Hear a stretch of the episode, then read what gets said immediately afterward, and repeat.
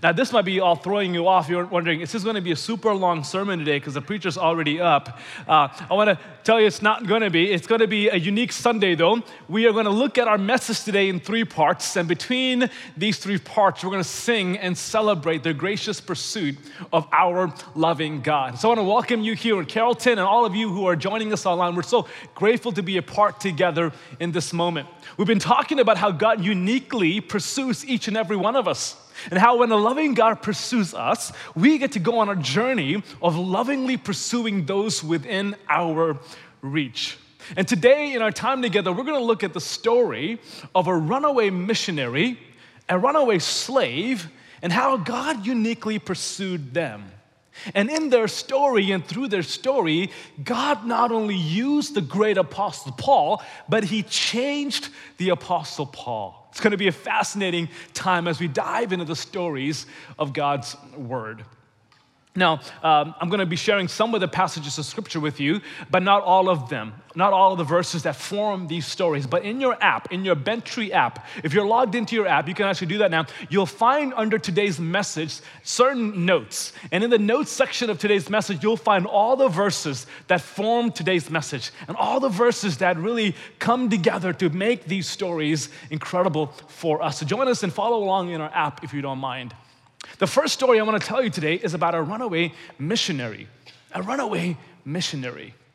And this story is for you if you've ever felt like you've let God down or you've let others down in the process. If you feel like you've disappointed God, if you feel like you didn't do what you said you would do, or you walked away from a certain calling in ministry or in your Christian life, and if you feel stuck in the shame of failure, this story is for you.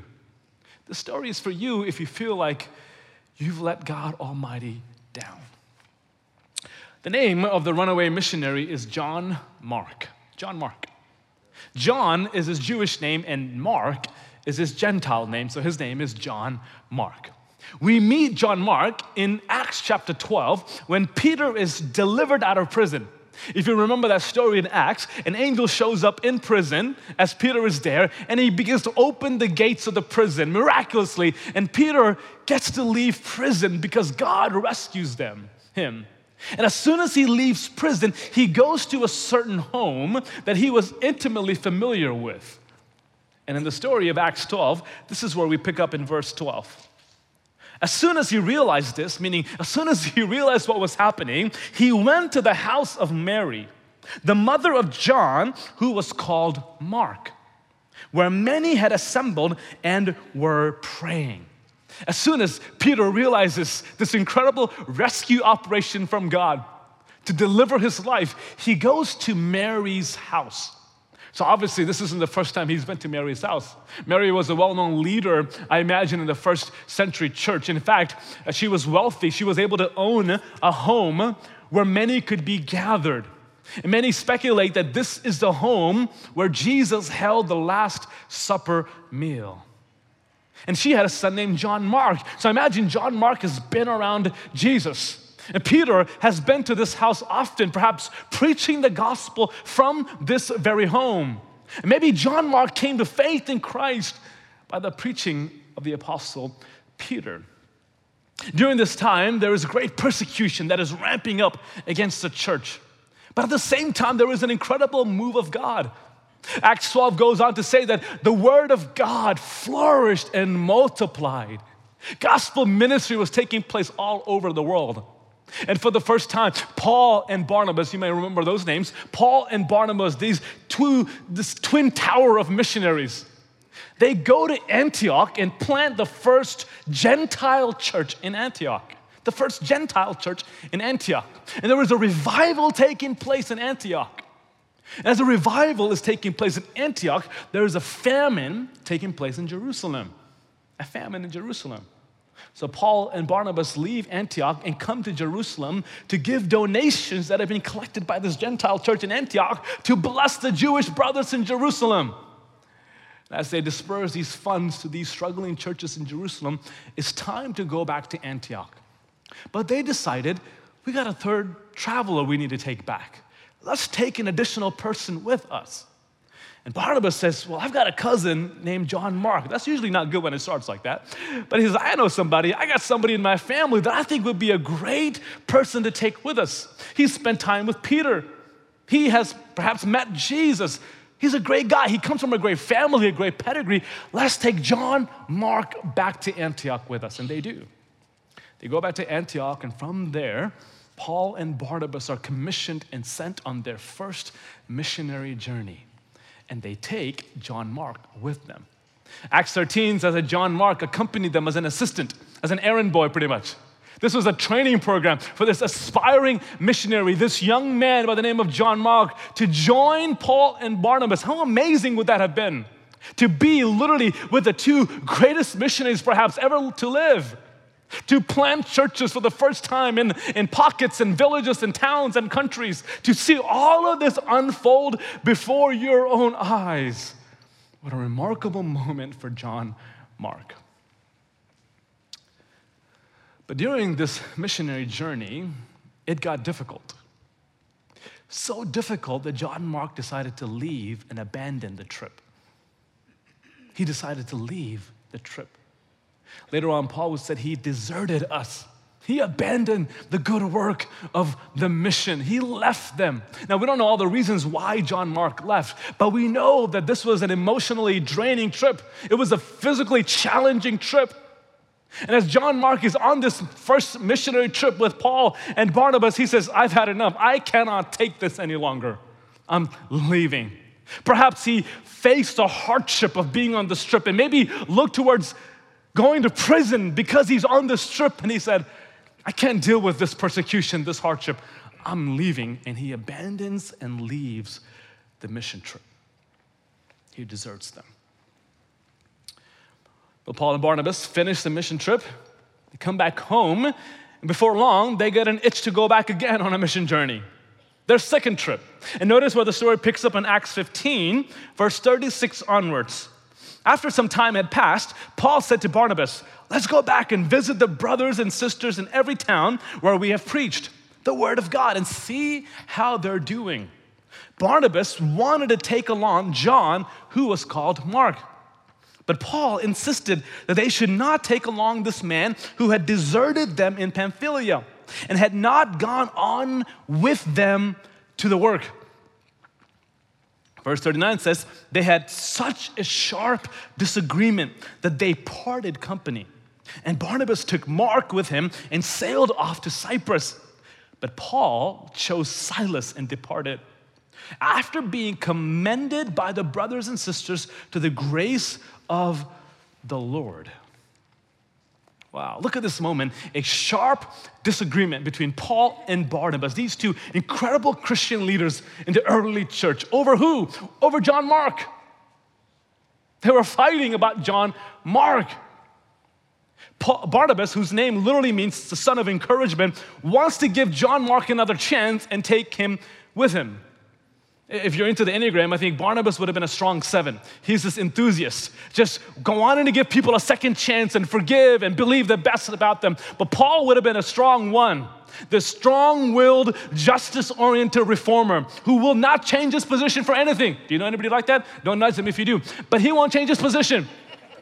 Barnabas is like, let's take John Mark. And Paul is like, no way.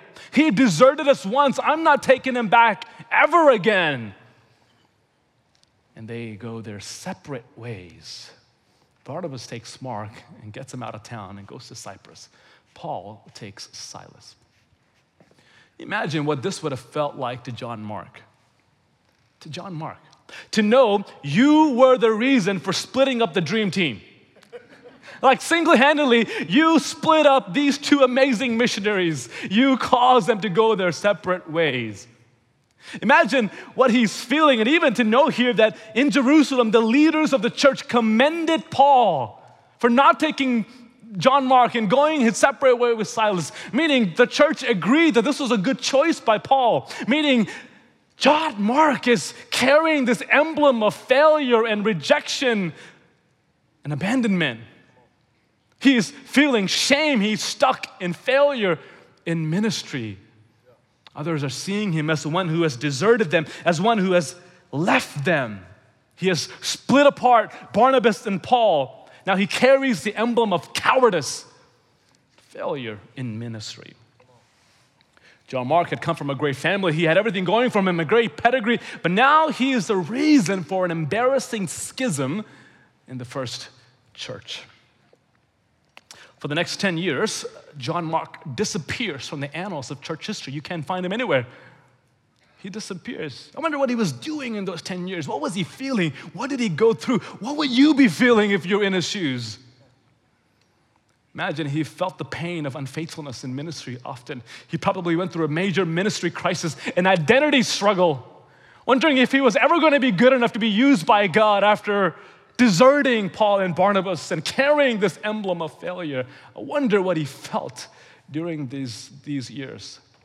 I imagine in those early years, he probably came to agree with the assessment of others that he indeed was useless in God's work. Nothing good can ever come out of my life. For 10 years, John Mark is missing in the story of the early church. But then 10 years later, he pops up again. 10 years later, his name comes up again. You know where it comes up? Paul talks about John Mark. Paul is in his first imprisonment in Colossae, uh, in Rome rather. He's in prison in Rome and he begins to write his pastoral epistles, his prison epistles. And he writes a letter to the church in Colossae, the letter of Colossians. And as Paul ends the letter of Colossians, he writes this in Colossians 4, verse 10. Aristarchus, my fellow prisoner, sends you greetings, as does Mark. As does Mark, who is who? Barnabas' cousin, concerning whom you have received instructions. If he comes to you, welcome him. Welcome him. Wait, what? What is going on in the story? Isn't this the cousin of Barnabas, John Mark, that you vehemently opposed coming on a journey with you, that you and Barnabas splitting up over? Isn't this the one you wanted nothing to do with? But in 10 years, something changed. John Mark is reconciled into a relationship with the Apostle Paul, but not only that, he is restored to ministry with the Apostle Paul. And John Mark, who at once didn't want to go to prison because of missions, is now in prison with Paul, serving him, caring for ministry, being used by God's work. Something drastically changed in these 10 years. What happened? I think in those 10 years, John Mark went and found Peter. He went and found Peter. I said, Peter, I have messed up. I've been unfaithful in ministry. I've abandoned the mission. I left Paul and Barnabas. I know I did wrong, but could you walk with me? Could you restore me? I've seen you in my house often. Could you walk with me, Peter? I want to be used again. I don't want to be stuck in the shame of my failure. Could you show me grace? You know, I think what Peter would have said. Peter would have said to John Mark, John Mark, can I tell you a story? Of the time I deserted Jesus. I didn't just desert his mission, I deserted him. I abandoned him. I denied him three times. I failed my mission too. But guess what? Jesus was so gracious to me. He restored me. He showed me kindness and mercy. And if that grace is available to me, John Mark, it can be available to you as well. Why do I believe that John Mark spent these extensive years with Peter? It's because of this. When Peter writes First Peter while in Rome, notice how Peter ends the letter of First Peter that we looked at last few months ago. Peter ends this letter with this statement in 1 Peter 5, verse 13. She who is in Babylon, and Babylon represented Rome, she who is in Rome, chosen together with you, sends you greetings, as does Mark, my son. She who's in Babylon in Rome sends you greetings, as does Mark, my son. We're led to believe that John Mark accompanied Peter in the last few years of his life. Here, John Mark is with Peter. He's been restored back to ministry with Peter showing grace and walking with John Mark. And here, John Mark is with Peter. He's no longer stuck in the place of his failure. He's been restored to ministry. But the story gets even better Paul, during his second imprisonment in Rome, begins to write to a young man named Timothy.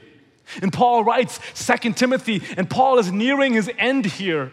And he's got a deep desire in his heart for someone to be with him. And notice what Paul writes to young Timothy in 2 Timothy chapter 4, verse 9 to 11. Make every effort to come to me soon, because Demas has deserted me, since he loved this present world and has gone to Thessalonica. Crescens has gone to Galatia, Titus to Dalmatia. Only Luke is with me. And then Paul says, Bring Mark with you, for he is useful in the ministry. He's useful to me in the ministry. Bring Mark with you.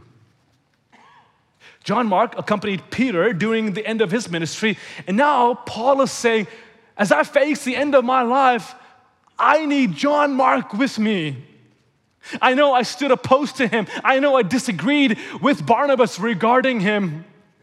Once he was useless on the journey of missions, but now he is so useful to me. I need him with me as I finish this journey. Bring Mark to me. What an incredible turnaround. So, John Mark accompanied Peter in the last few years of his life most likely accompanied Paul as he faced his end. Church history tells us that it was John Mark who took the gospel all the way to Africa as he began to plant churches in Egypt, and the gospel broke out in power through John Mark. You know what else is really neat about John Mark? Because John Mark had spent so much time with Peter, he would write down and begin to write the first account of the life of Jesus. He would write the stories that Peter shared with Mark, the teachings of Jesus as he heard it from Peter, and he would write the very first account of the life of Jesus. We call it the Gospel of Mark. And it would be from that gospel that Matthew and Luke will use as their primary source as they tell their account, their version of the gospel. What a turnaround, huh? This runaway missionary becomes a remarkable gospel writer. This teller of hope, of grace, because he experienced it. He was a runaway, failed missionary, stuck in shame, stuck in guilt, but now he is a phenomenal gospel writer. How? Why? Because although John Mark had abandoned God's mission, God's mission never abandoned John Mark. Although he had left the mission of God, he abandoned the work of God, the work of God, the love of God, the mission of God, never for a moment abandoned John Mark. God kept pursuing him, God kept loving him, God kept showing up in his guilt and his shame and his failure. God kept relentlessly pursuing him. Maybe you're here today and you feel like you failed God at some moment in your life. You feel like your commitment towards God has waxed and waned in some way. But here's the good news God's commitment to you has never changed, friend. God's love towards you has never changed. You might have felt like you let God down, but here's the good news of the gospel you were never holding him up in the first place. His love towards you don't change, it doesn't change. He is pursuing you. He is relentless about you today and committed to your story, the pain in your story, the letdowns in your story, as He has ever been. You may look to the rearview mirror of your life and see the failed missions, the lost opportunities, the letdowns, the deserted moments. But today, God is redirecting the angle of your view, and He's saying, No longer look back, but look forward with me. Look forward with me. I can still use you. I still got a plan for you. I've got a purpose for your life. Look forward to the future with me. Look forward to the future with the lens of God's grace. Here's what I want to say to you don't let your past mistakes, don't let your past failure leave you stuck, paralyzed by your past. Don't let it condemn you into a useless life or sad existence today. Look forward into the future because God does take graves and changes them into gardens. He takes runaway missionaries, makes them writers of his gospel. Would you stand with me today? I want you to sing and thank God for His grace that picked you up, turned you around, put you on solid ground, wherever that is. And wherever you've ran from, whatever calling of God you have run from, today God is saying, Let me change the direction of your view. Look forward with me. Look at my grace that picks you up and transforms your story. Runaway missionaries into writers of His gospel.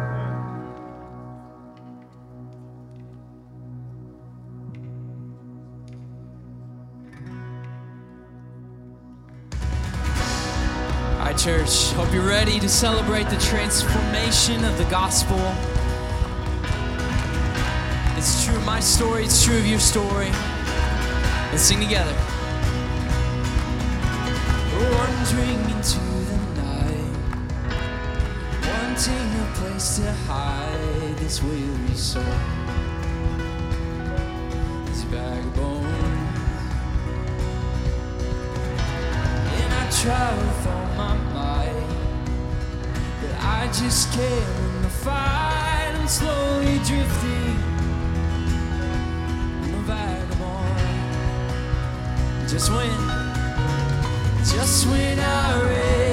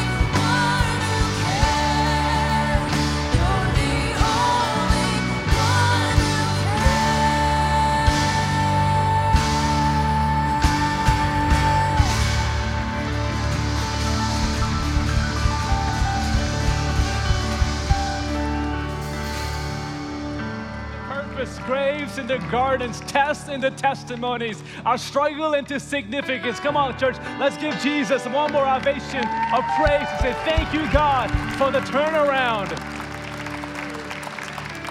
You may be seated for just another little bit longer. I don't know how long, but we're going to keep going. If you grew up in Catholic Mass, it may feel a little bit like that. You're up and down, up and down.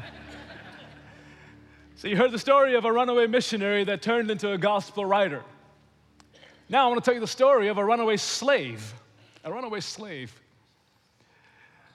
Slavery is slavery, and there might have been difference in the slavery of first century Rome and the 17th and 18th century America. But slavery is evil in every form. It is evil in every single form.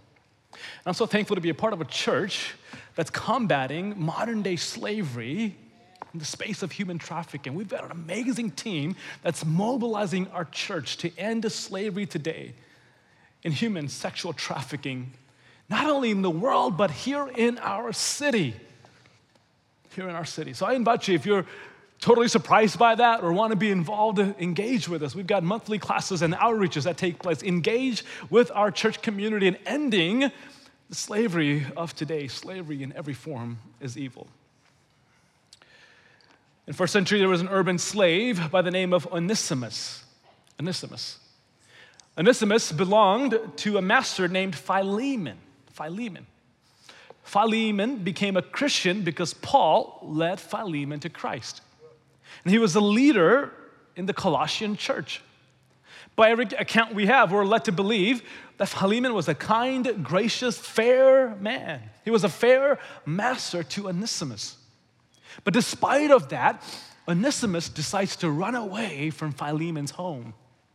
He decides to break free and leave Philemon. Most likely, he probably stole everything he could from Philemon in the process of running away from his master. So he goes from Colossae all the way to Rome. From Colossae to Rome. Here's a map of maybe his journey from Colossae to Rome. That's a long ways away. It's actually 1,200 miles away from home. He has to get on roads and boats, spend any money he earned and any money he stole probably to get to Rome. But he needed to get to Rome. Why? Because Rome was the place to go to if you wanted to be unrecognized. You went to Rome to get away, to be hidden in the crowd. It was the most populated city of that time with nearly 800 to 900,000 people. So if you want to go away to go away and hide, get away, you went to Rome.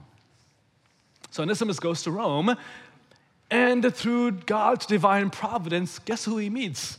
The Apostle Paul.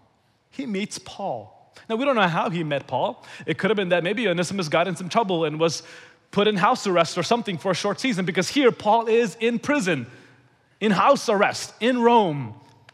Onesimus meets Paul. Maybe Onesimus was experimenting with all of the wonderful pleasures of Rome that were offered to him. He thinking that's what he needed in life, and maybe one day he came to the end of himself and realized, I'm empty. I need something more. I've got questions for my soul.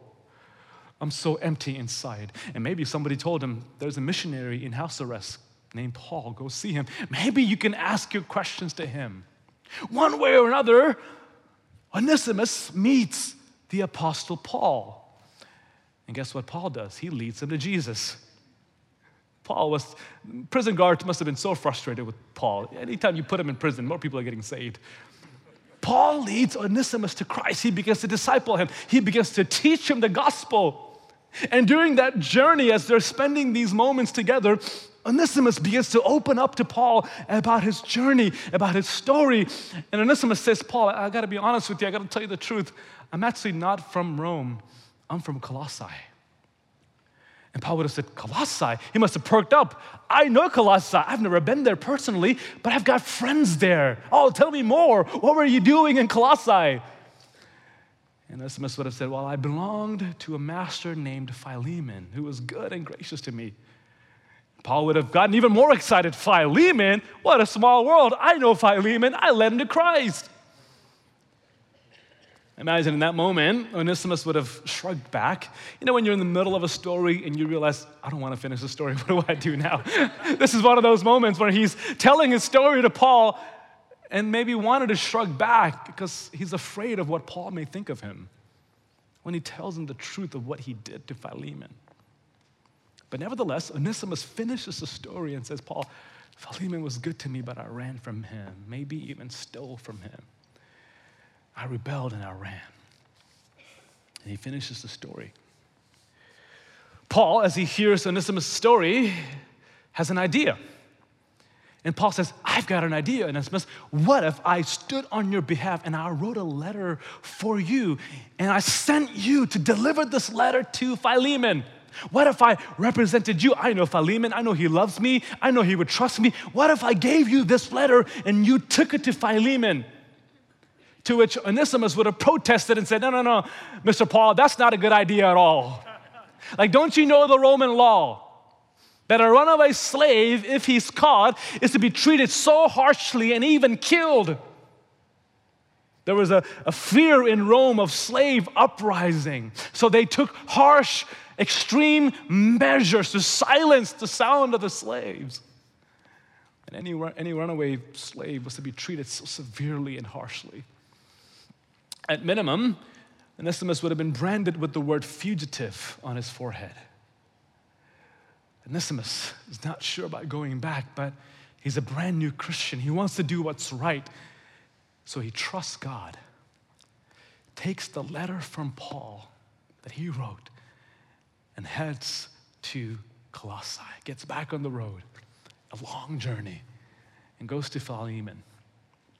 Imagine he gets to Philemon finally and is standing at the gate of Philemon's house. Imagine all that will be going through his mind. Is this the last few hours of my freedom?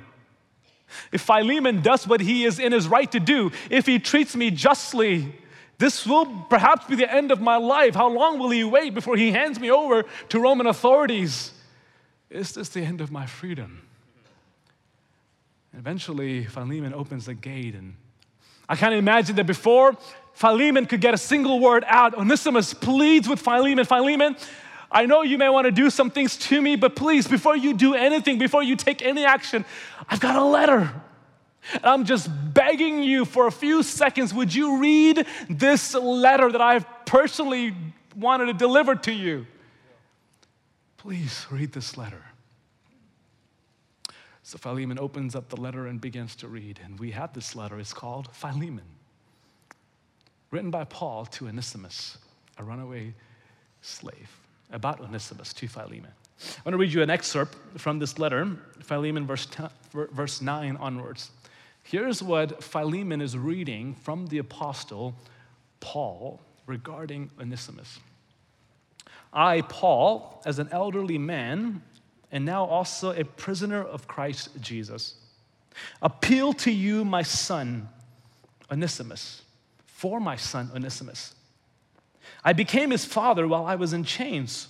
Once he was useless to you, but now he is useful both to you and to me. Interestingly enough, Onesimus' name means useful. And Paul is saying, I know he didn't live up to his name. He was not useful to you, but now God's changed him and he's going to live up to his name. Paul goes on in verse 12 and says, I am sending him back to you, and I am sending my very own heart. Notice how affectionate Paul is towards Onesimus. I wanted to keep him with me so that in my imprisonment for the gospel, he might serve me in your place. But I didn't want to do anything without your consent, so that your good deed might not be out of obligation, but of your own free will. For perhaps this is why he was separated from you for a brief time, so that you might get him back permanently. No longer as a slave, but more than a slave, as a dearly loved brother. He is especially so to me. But how much more to you, both in the flesh and in the Lord? So if you consider me a partner, welcome him as you would welcome me. And if he has wronged you in any way or owes you anything, charge that to my account. I, Paul, write this with my own hand. I will repay it. Not to mention to you that you owe me even your very self. no pressure. But by the way, remember that I led you to Jesus. You owe me your own self. Wow, what a request from the Apostle Paul to Philemon. This is a request from Paul to Philemon to withhold justice from Onesimus, to withhold what he should rightly do to Onesimus. But it's a request for mercy, to withhold justice and to provide mercy. But Paul goes from mercy to grace. See, mercy is withholding what you do deserve, but grace is giving you what you do not deserve. Mercy is withholding what you earned rightly, what you owe, what you deserve, but grace is pouring out, giving what you don't deserve and what you could have never earned.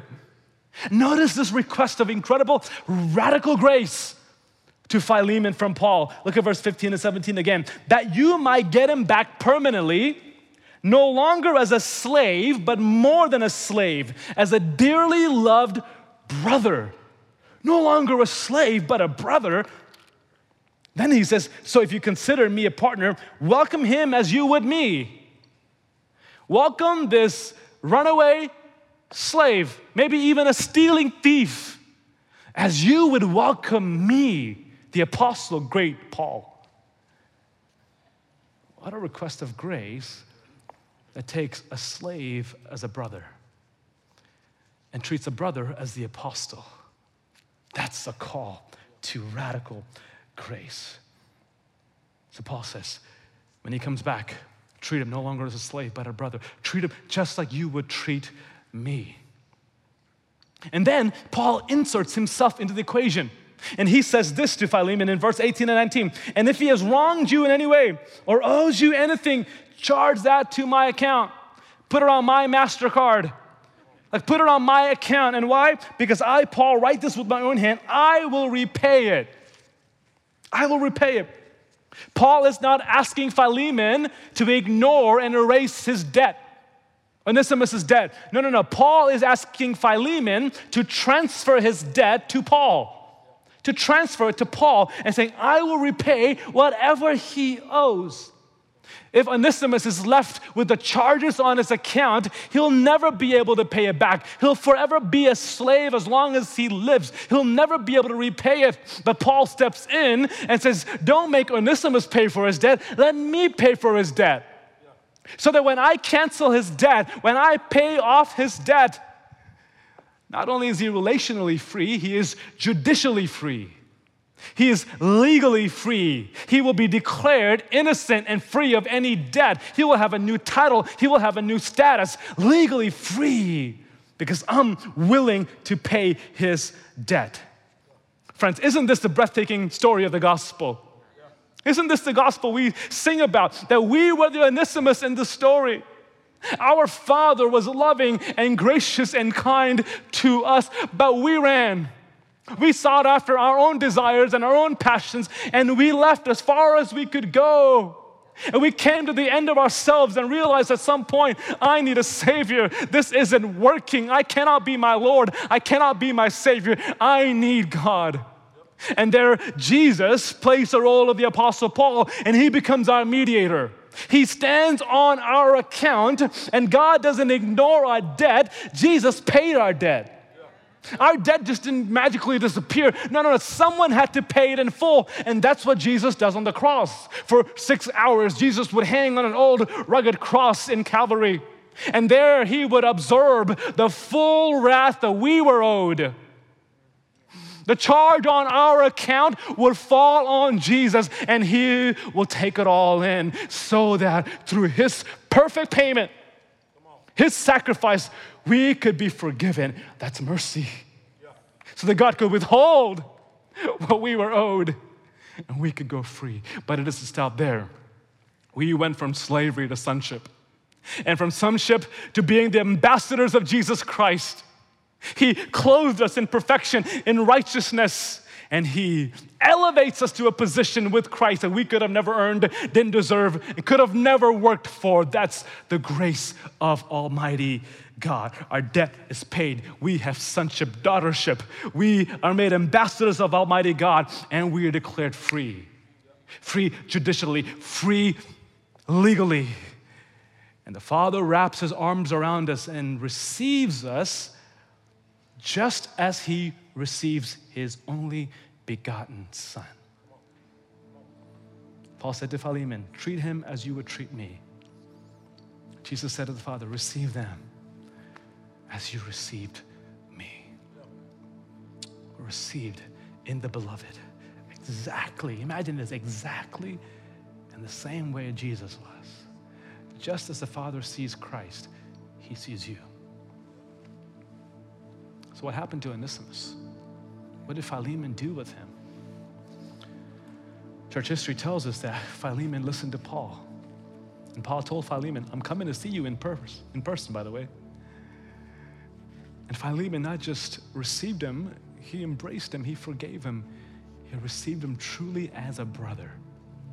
He treated Philemon with extraordinary, I'm sorry, he treated Onesimus with extraordinary grace.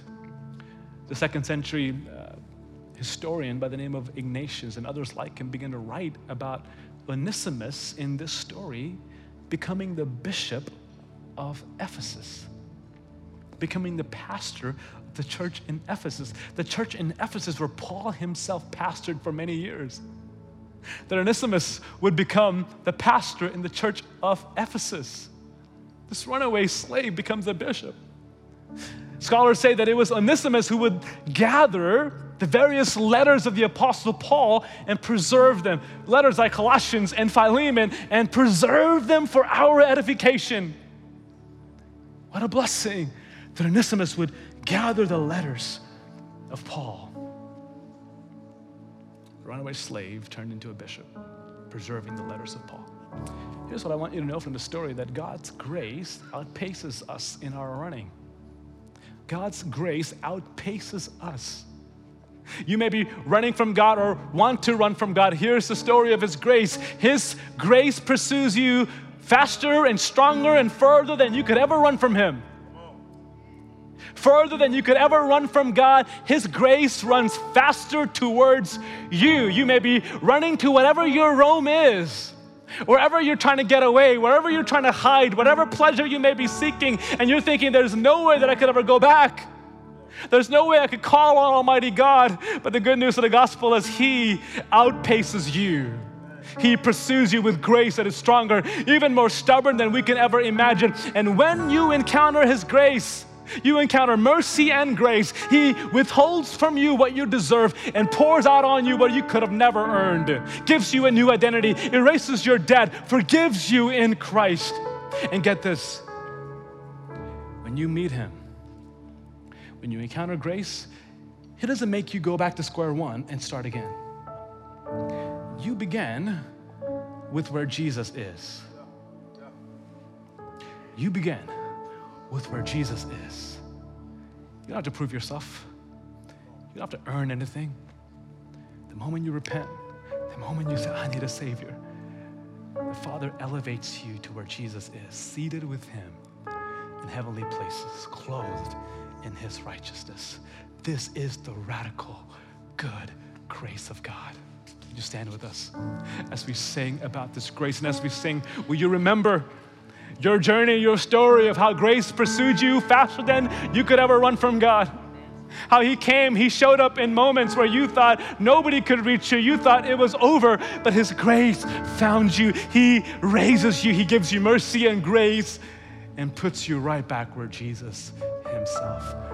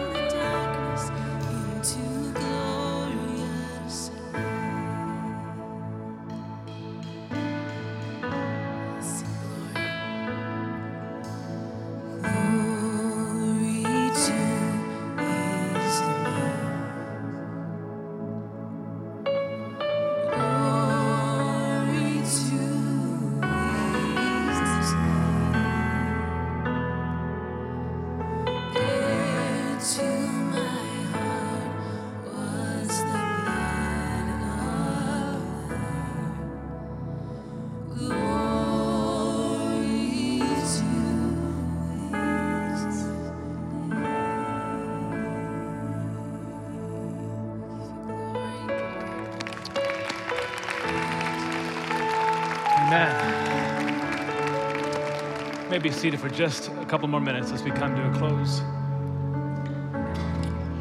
A runaway missionary turned into a gospel writer, a runaway slave turned into a bishop.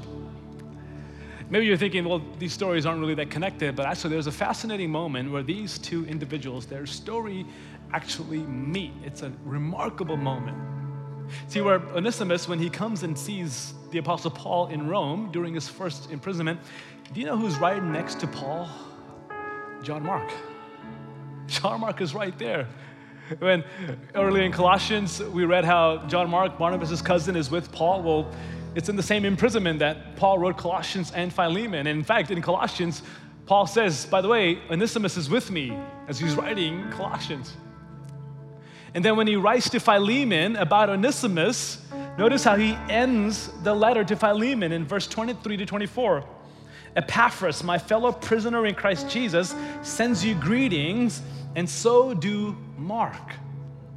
So do Mark. John Mark is right there as Onesimus comes and Paul writes to Philemon, he's with John Mark right there. I imagine when Onesimus is pouring out all of the reasons to why he doesn't want to go back to Philemon, Paul says, Onesimus, can I tell you a story now? I think he probably looked at John Mark and began to encourage Onesimus, saying, I wanted nothing to do with this man. He had deserted me. I was so mad that he abandoned the mission, that he ran, he left. Just when we were in great need, he left us. I was so mad. And if he was in cancel culture, he would have said, I canceled him out. But then God changed my heart. God changed the way I viewed him. And I've learned the joy by the power of grace of receiving back a brother that I was so mad about. And let me tell you, Onesimus, the same God who changed my heart can change Philemon's heart.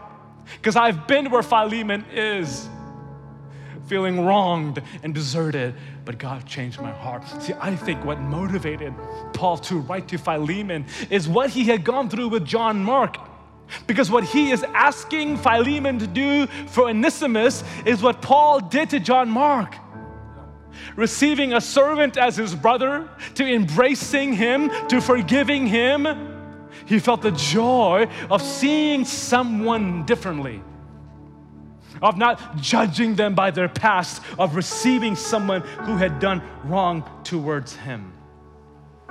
John Mark went from a runaway missionary to an incredible gospel writer. Onesimus from a runaway slave to a pastor. But I think what happened in Paul's perhaps is the greatest transformation. He went from an accuser to a mediator. He went from one who was accusing John Mark so much he would break fellowship with Barnabas, now steps in and mediates for Onesimus, a runaway slave. His heart is transformed because he was able to see a person differently. I wonder who in your life you need to begin to see differently. Who in your story, who in your life, in your family, do you need to begin to see differently? Who is God softening your heart towards? It's been said that we should always keep people in wet cement, meaning we should never freeze people in our first impression of them, but allow God to change them and allow God to change the way you view them. Do you view people based on where they were or based on who they are? based on a stereotype, based on who they were in the past or where they are today and what God has done for them and in them. Paul here experienced a change of heart, experienced God changing the lens through which he viewed John Mark. Allow people the opportunity to change.